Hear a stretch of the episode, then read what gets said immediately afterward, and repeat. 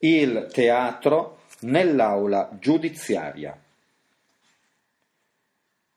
Gli uomini, esseri, esibizionisti per eccellenza, si vanno convincendo che la strada più breve per giungere alla celebrità è quella segnata dagli articoli del codice penale, mentre si deve lavorare tutta una esistenza per accaparrarsi un angolino delle ultime pagine di un quotidiano,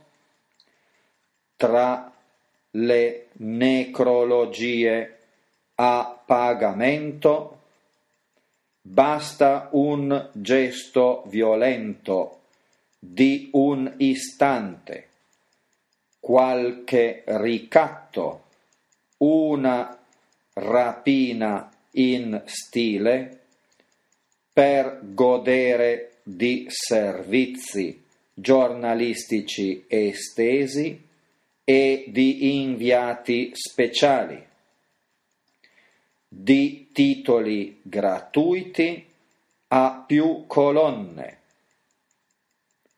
con la riproduzione, senza economia di spazio, di una bella fotografia nella quale l'eroe del giorno non manca mai di assumere un atteggiamento disinvolto.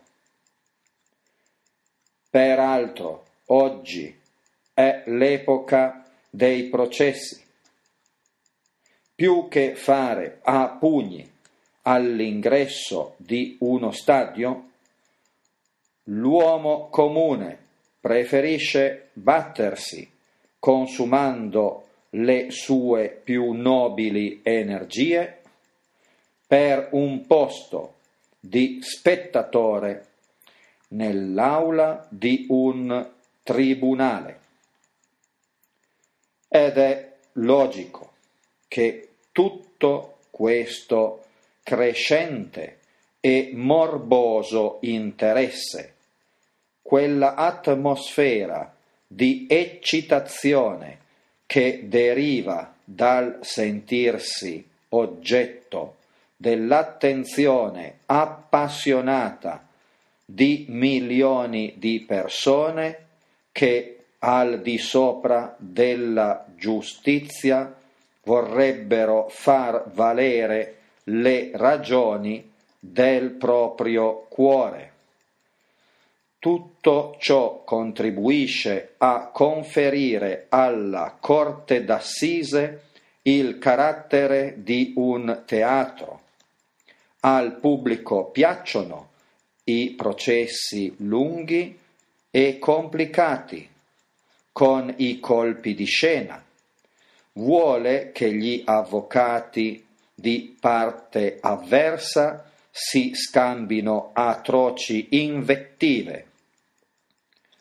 Vuole che la coscienza del giudice sia visibilmente turbata nel leggere la sentenza.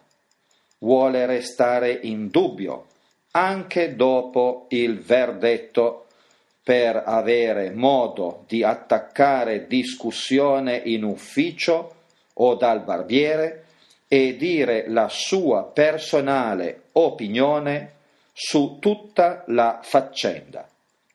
Chi ci guadagna è l'imputato, che ci fa la figura dell'infelice disgraziato o della vittima, conquistandosi sovente il consenso della pubblica opinione, tanto che, qualora fosse assolto per insufficienza di prove, troverebbe non solo l'industriale disposto ad assumerlo, ma anche molte persone pronte ad invitarlo a pranzo, per farsi raccontare le cose come sono veramente andate, mentre una fortuna di tal genere non è mai capitata al ragioniere tal dei tali, padre di famiglia, licenziato dopo tanti anni di servizio,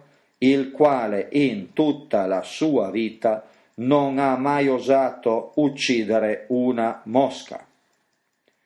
Troppi delinquenti, troppe persone assetate e curiose di scandali e di cronache della violenza, ma anche troppi giornali che, speculando su questa triste condizione, danno troppa pubblicità ai delinquenti per appagare l'insana e morbosa curiosità della maggior parte degli uomini della strada.